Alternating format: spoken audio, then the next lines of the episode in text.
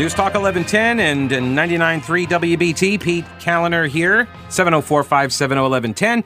And uh, I want to welcome to the program Corey Vaillancourt. He's a reporter at the Smoky Mountain News. The website is smoky mountain news dot com. Corey, how are you? Hey, Pete. It's uh, good to hear your voice again. Same to you as well. Um, Corey uh, is a long time. How long have you been up there working at Smoky Mountain News now?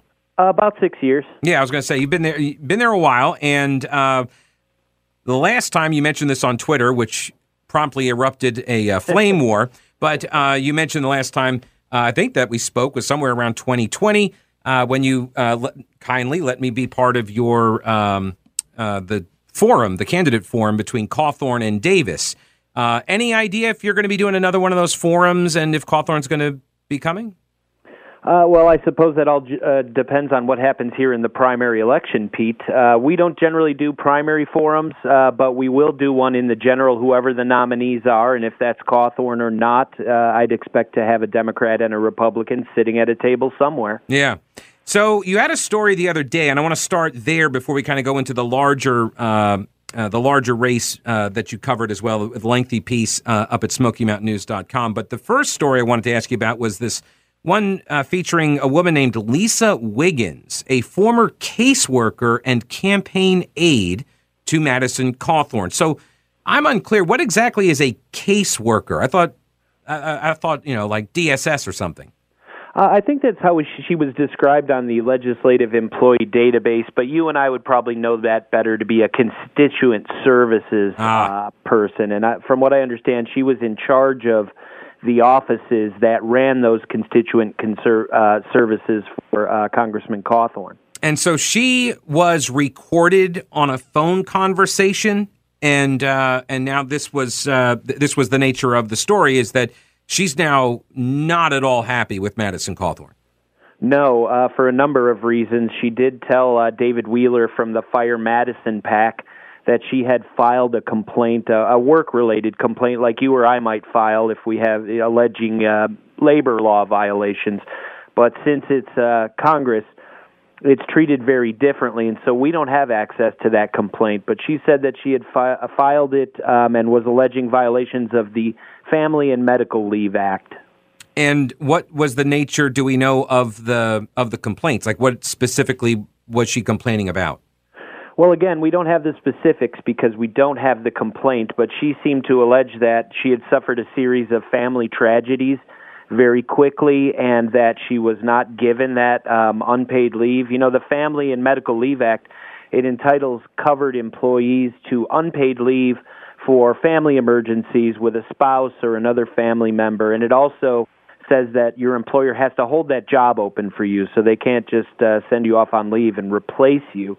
And so that's the crux of it, is basically labor law violations. So she, that, I could see why that would prompt somebody to be angry, um, if Certainly. you know, right? And so then uh, she is also tasked with shutting down the different offices throughout the district, which is a very large, like, geographic district to cover. Uh, I think I saw, maybe it was in your piece, uh, uh, the other piece you wrote about the race, it's like the size of Connecticut or something. So it's it's large. So you have these different offices around the district. She was tasked with closing them down, and she says at one point that there were more uh, liquor bottles than water bottles in the Hendersonville office. Yeah, that's uh, that's on the audio. If you go to the story, and the, the audio is hosted on the Fire Madison site, you can listen to the full sixteen-minute call. She makes a number of allegations uh, above and beyond her workplace-related complaint. She calls him a habitual liar, says he's just a bad person, and she says she has a lot of good stories, which I'm sure the PAC is salivating over. Uh, it will not be, just them. Yeah, not just them, exactly.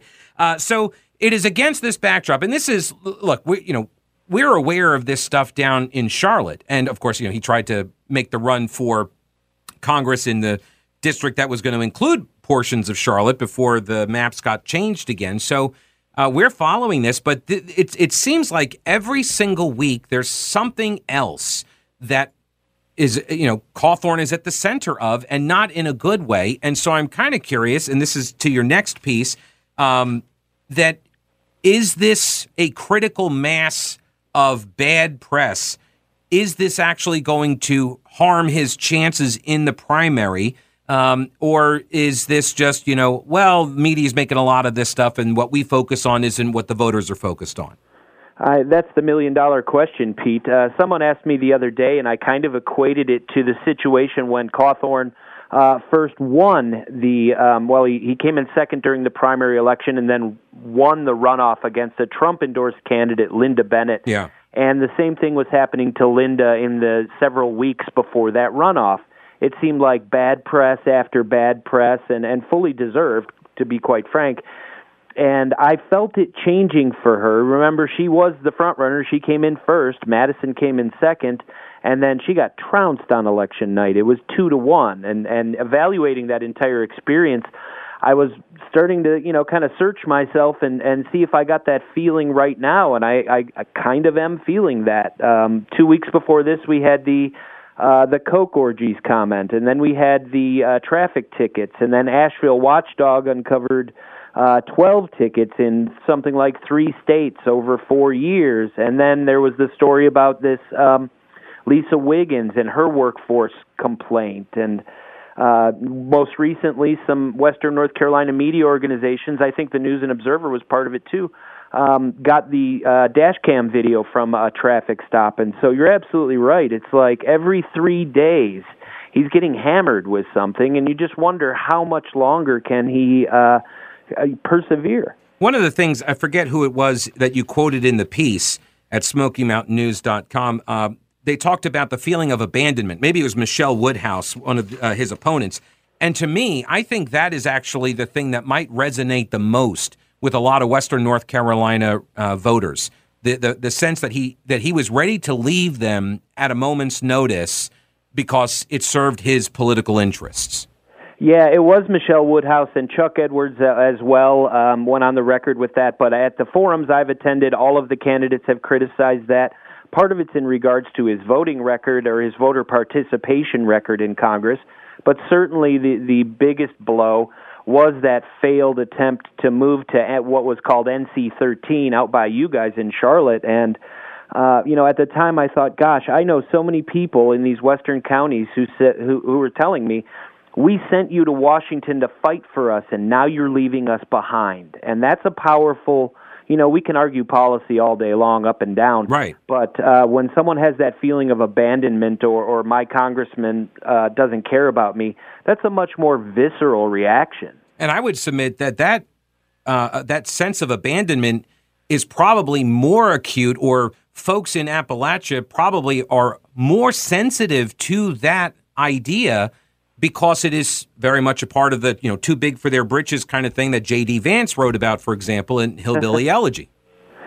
No, you're you're exactly right, Pete. And also, you know, we feel from a state government perspective yeah. that we're often overlooked when we compete for statewide grants, like from the Parks and Recreation Trust Fund and things like that.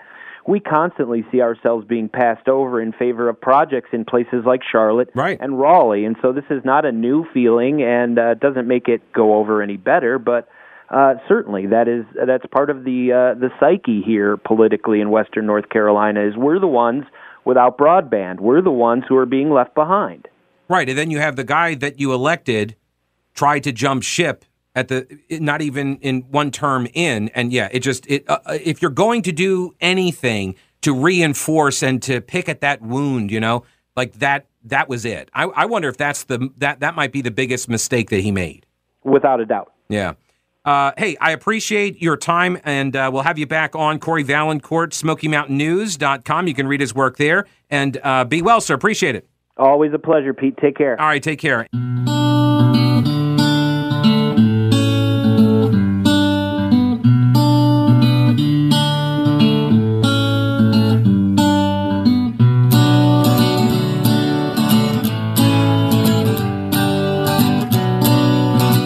News Talk eleven ten, ninety-nine point three W B T. Thanks again to Corey Vaillancourt, Smoky Mountain News.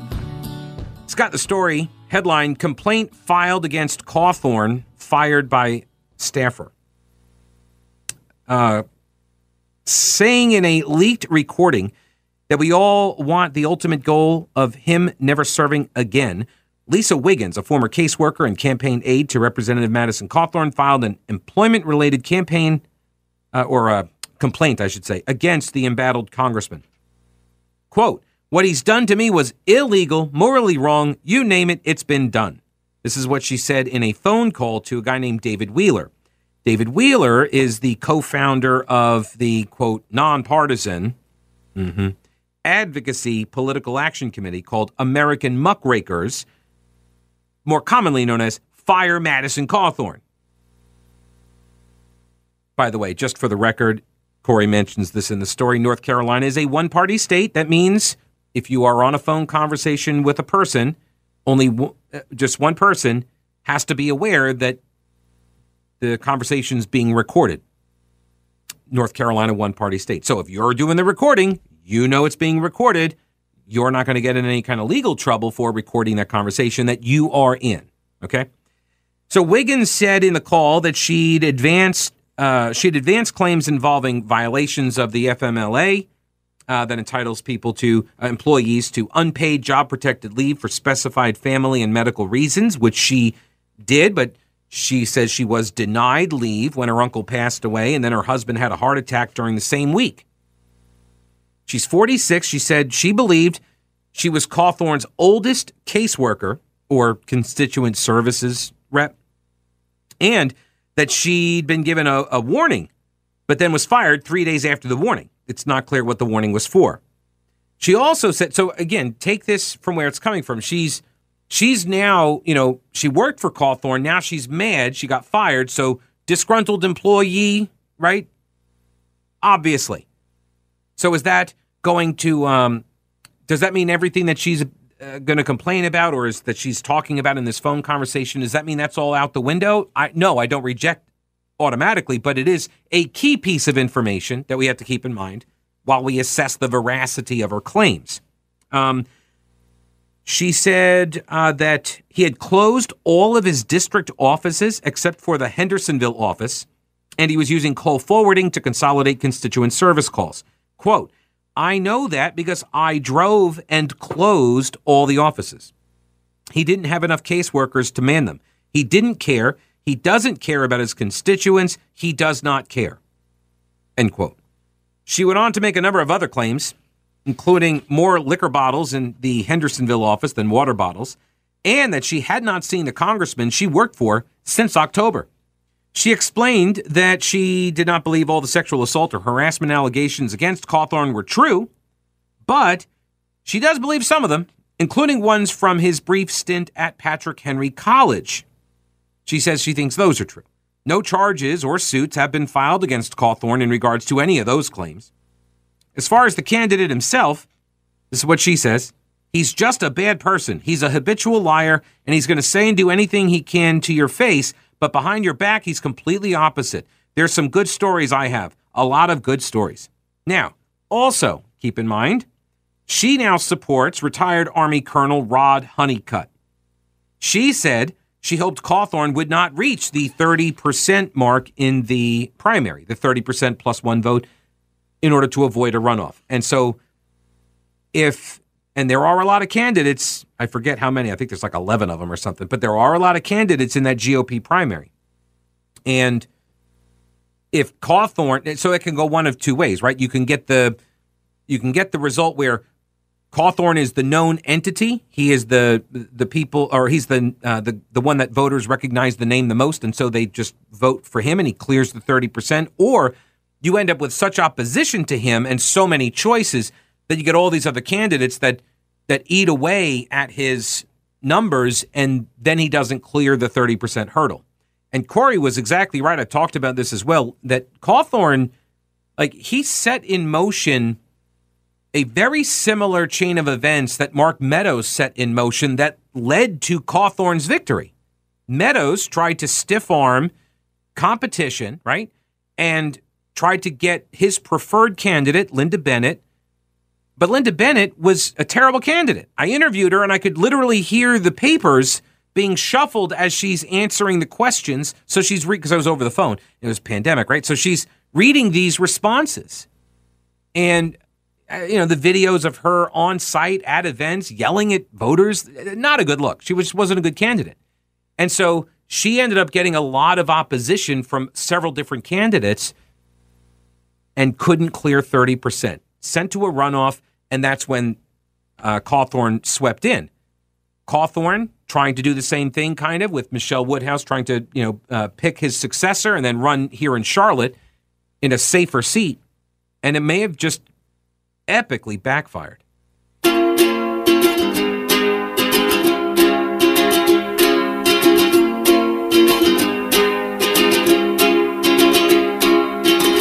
News Talk eleven ten, ninety-nine point three W B T.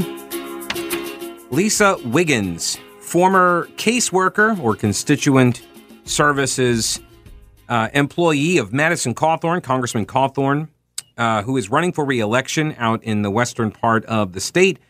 And it does seem like if it's not one thing, it's another. He's constantly making news and not in a good way. And I will tell you, I have a lot of friends and listeners, supporters that are still in Western North Carolina from when I was out there. And I'm getting messages from quite a few. And they're they're worried because they they all kind of say the same thing, which was, look, I, I gave the guy a shot. I didn't know who he was. But like there's just it it, it, it just doesn't end. It's like death by a thousand cuts. Some of these things, I don't even like the word scandal because it's not even a scandal, right? Some of the stuff, okay, he got a speeding ticket. Okay, he got he got another one. And then he got another one and another and another and another and another. But at some point, yes, I guess that does become a scandal. But yeah, young guy, muscle car, likes to drive fast. Not a surprise. Um, but when you have your license taken and you continue to drive, that's a problem, right? That's a problem. So there are a lot of people that have been writing me and asking, saying, what am I supposed to do? What are your thoughts on this? And it's not that they're asking, it's not that they're asking me permission. I, I shouldn't say it like that because they're not. But a lot of people don't want to vote out the guy that may have the best chance, or they want to be convinced that they are reading this wrong. But I can't say, I can't tell them that. How, what am I supposed to say? Oh, no, no, it's fine, it's fine. No, it's not. I don't think it is. I've said this before. I told two different Republican groups, one up in the mountains and one here in Charlotte, unaffiliated voters do not want to be embarrassed by the candidates that they vote for. What do you think is happening right now with Joe Biden's approval numbers? People are embarrassed by it, by him, right? They're emb- embarrassed by what his administration has been doing. Now, all of a sudden, you can't find Biden voters, although some would allege you couldn't find Biden voters during the election either. Like, oh, come on. I kid. It's a joke. It's a joke. He is the president. He was elected. I just feel the need to say that. So people like pulling audio tape. Pete Kaliner is a denier. Um, the ultimate goal, this employee said, Lisa Wiggins, is to get him out, get Madison Cawthorn out. I'm working harder here than I did for his campaign two years ago. I mean, I worked really hard two years ago.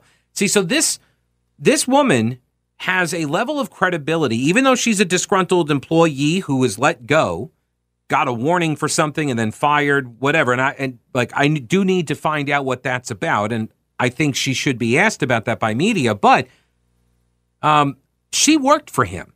She worked to get him elected. So she had bought into what, you know, Madison Cawthorn was selling at the time. A lot of people did. He won by a very large margin. Once again, look at his opponent, Mo Davis, who all he had to be was not so insane. And he could, but, but honestly, Madison Cawthorn was this, you know, young guy. He's attractive. That means a lot in politics. It does. And so you got this young guy, and I've told this story before. There was, um, well, he told me first. So Chris Cooper, who was the former... Or, uh, well, not former. He's up in Western uh, Carolina University. He's the distinguished professor. Well, he's a professor. He's a po- political science guy, head of the department. Full disclosure, he was my fraternity brother down at Winthrop. So I interviewed him a bunch of times. I have interviewed him a bunch of times. I got to get him back on the show, actually. Anyway, he said during the primary that, and he doesn't, uh, but he, he said during the primary, he sees a picture of Madison Cawthorn and his wife is walking by, and his wife says to him, I don't know who that person is, but he's going to win just based on his looks, that stuff matters to people. When you have, like, when people who don't know the issues and philosophy and policy and stuff, and they just kind of walk into the polling place sometimes to get warm, like they they make decisions based on stuff like that. Oh, thank you for this card that tells me who to vote for, you know? They make decisions based on stuff like that. So a lot of people were willing to give him the benefit of the doubt, see if he would mature into the position. And that does not appear to have happened. I was told that there were people up in D C that were going to be mentoring him, that were going to be kind of helping him find his way, mentor a little bit here and there if they could, if he would accept it. And it does not appear to have happened or worked, right? He says Donald Trump is his mentor, and he's on the phone all the time with Donald Trump. And so maybe he doesn't, maybe he's got other plans. He has said he wants to be governor. So, and I don't know these things. I've I've interviewed him, I think, twice, but and the you know phone lines are always open. He can call in. Uh, we've reached out to his campaign on numerous occasions. They're, I'm happy to have conversations with him. Um, but people don't want to be embarrassed, and they don't want to have to keep answering for all of the bad press all the time. And when he went after his own party members, saying that they were going to, you know, cocaine-fueled orgies. Yeah, like now you're now you're training your sights on unnamed colleagues that he still won't still won't name, and like that's that leads me to believe he's not telling the truth. But I'm I am I am open to persuasion, right? I am persuadable, so go ahead and let me know. Cawthorn spokesman Luke Ball released a statement, um, saying these accusations are verifiably false. The individual spreading these disgusting allegations is currently working for a primary opponent of Congressman Cawthorn. Okay. Right. So she got fired from the office and then went to work for one of the primary opponents. I think she, uh, she's supporting, right, Honeycutt, Army Colonel Rod Honeycutt. Uh, we believe these comments potentially amount to defamation of character and are exploring options to ensure the congressman's name emerges from these slanderous remarks unscathed. Um, I don't think you got a defamation case. Um, she said, quote, people need to know how this man really is. He's still got a lot of people fooled. What else? Um, Washington Examiner. Taxpayers footed the bill for Representative Madison Cawthorn's visit to a luxury Riverside Mountain resort in August of twenty twenty-one. This according to House disbursement records. He spent just under three thousand dollars from his taxpayer-funded members' representational allowance. That's what they're called. You get an allowance. He spent it at Skylarana. Skylarana. I don't know. I've never heard of it. A resort based in his hometown of Hendersonville that boasts luxury accommodations for romantic dinners, weddings, and corporate events. The freshman Republican lawmaker categorized his August ninth payment to the luxury resort as a legislative planning food and beverage expense. They say that they had a uh, they had the district and D C staff on retreat at this event. Nearly every office on Capitol Hill has a district retreat and a budget specifically designated for one, said his spokesman. Now, every member of the House receives a taxpayer-funded allowance. The average is about one point five million dollars, and that pays for your staff, your rent at your district offices, other expenses. But he closed his district offices, remember. Lawmakers are allowed to use their allowance to pay for up to two planning sessions in their home states every year. But the funds cannot be used to finance any events that are, quote, primarily social in nature. And then any unused funds get returned to the Treasury.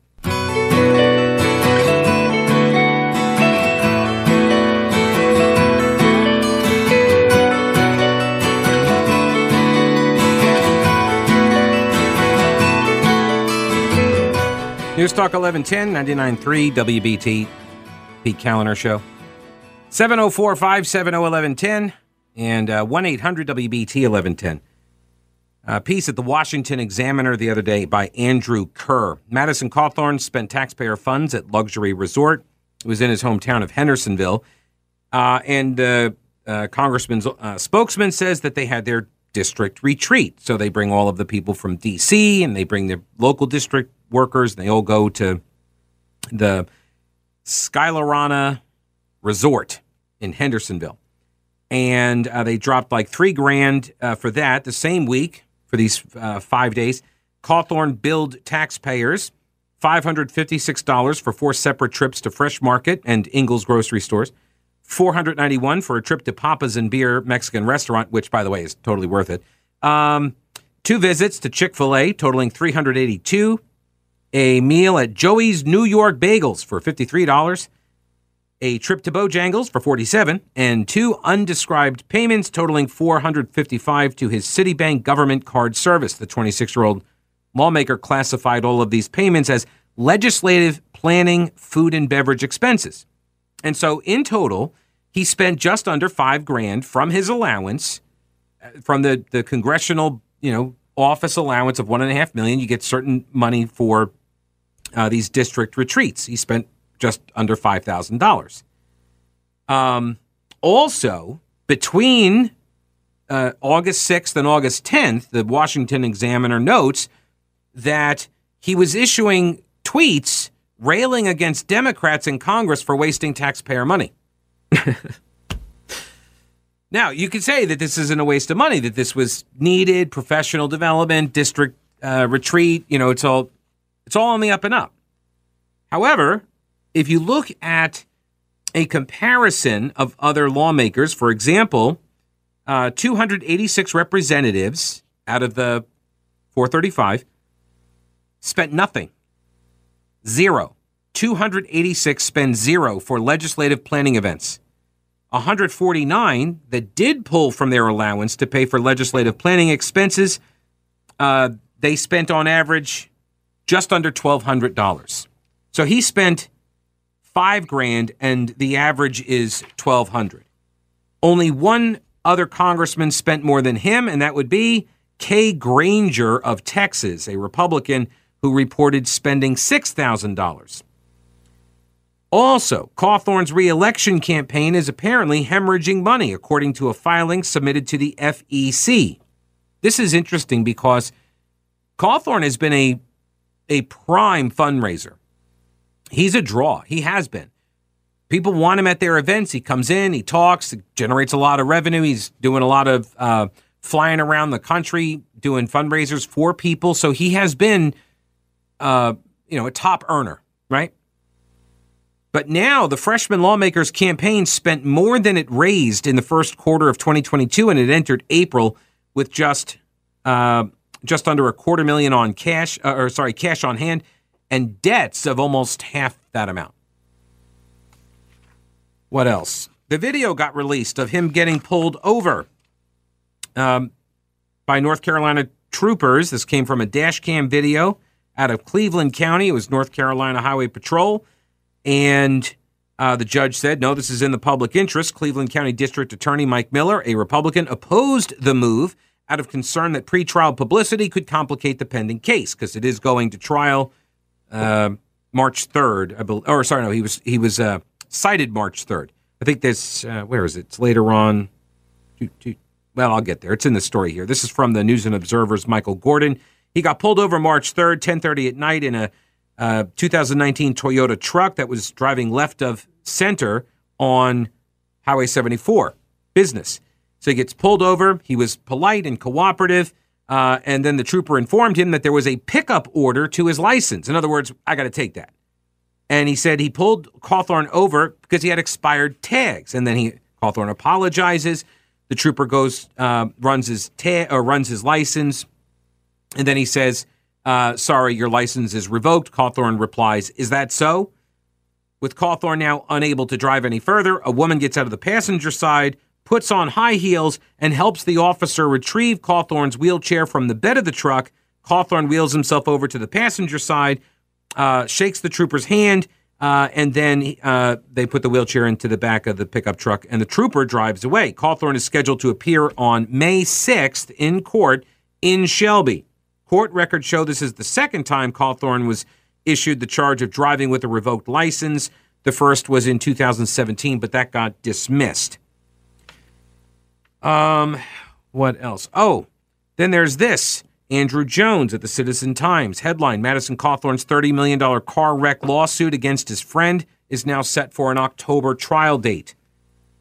and this story is just sad to me. Um, just uh, Bradley Ledford, twenty-six years old now. They were both they were best friends, and he was driving the car when it crashed in two thousand fourteen. It left Cawthorn in a wheelchair. As part of the discovery phase in the jury trial set for October, Ledford filed subpoenas for Cawthorn's medical records uh, because they're trying to figure out, is the amount of money he says he is owed, uh, is that somehow related to his actual medical expenses? Okay. Um, he got a settlement with the insurance company, but this case, and there are a bunch of different cases surrounding this thing, but this is the uh, this is the litigation against his friend who was driving the car, and now obviously they are they are no longer friends. And it's sad because one of the text messages that uh, came out says that Cawthorn says, "It's all because you could not hold your eyes open long enough to pull over and wake me up. You ruined my entire life." That's, he says he misses the old him.